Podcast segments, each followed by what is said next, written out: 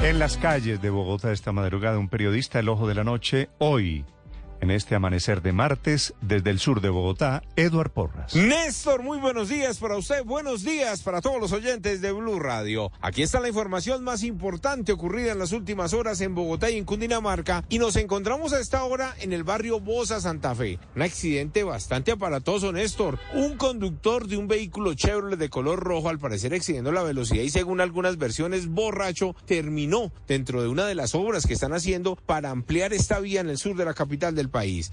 Del conductor tan solo dicen algunas versiones que se salió de su carro, se subió a una moto y se marchó y ahora el problema es para sacar ese vehículo de la obra ya que está por lo menos 5 metros bajo el nivel de la vía principal aquí en la localidad de Bosa. Hablemos de la grave situación que viene ocurriendo esta vez en el conjunto residencial de San Carlos en el municipio de Suacha porque resulta que en la parte de arriba de este conjunto residencial existe el barrio Villa Julia, un barrio que comenzó de invasión que fue creciendo poco a poco y que en este momento y debido a las fuertes lluvias que han caído sobre este municipio, pues está a punto de caer sobre los conjuntos, sobre por lo menos seis bloques de apartamentos. Escuchen ustedes mismos lo que nos contaron los residentes en este punto al sur de Bogotá. Doña Patricia, ¿qué viene pasando con este barrio y el conjunto residencial de ustedes? Bueno, esto hace como siete administraciones nosotros hemos dado quejas de que se está desbarrancando nuestro muro a raíz de las construcciones, pero la alcaldía nunca nos pone cuidado.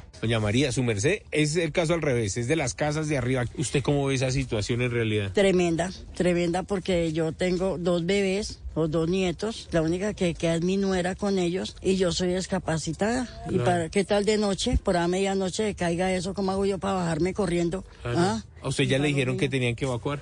Eh, esta noche nos estaban informando eso, que teníamos que evacuar. ¿Pero le dieron una solución para evacuar? No, ninguna solución, nada. Dicen ellos que efectivamente de la alcaldía han llegado algunas personas, les dicen que tienen que realizar algunos estudios, que tienen que evacuar sus viviendas, pero nadie, nadie según ellos les da soluciones ni mucho menos un tipo de ayuda para poder salir de sus hogares. Lo cierto, Néstor y oyentes, es que efectivamente la tierra está cediendo, se ven huecos en las viviendas que están a por lo menos 10 metros más arriba del conjunto residencial y las piedras, los árboles y la tierra siguen cayendo. Edward Porras, Blue Radio. Estás escuchando Blue Radio.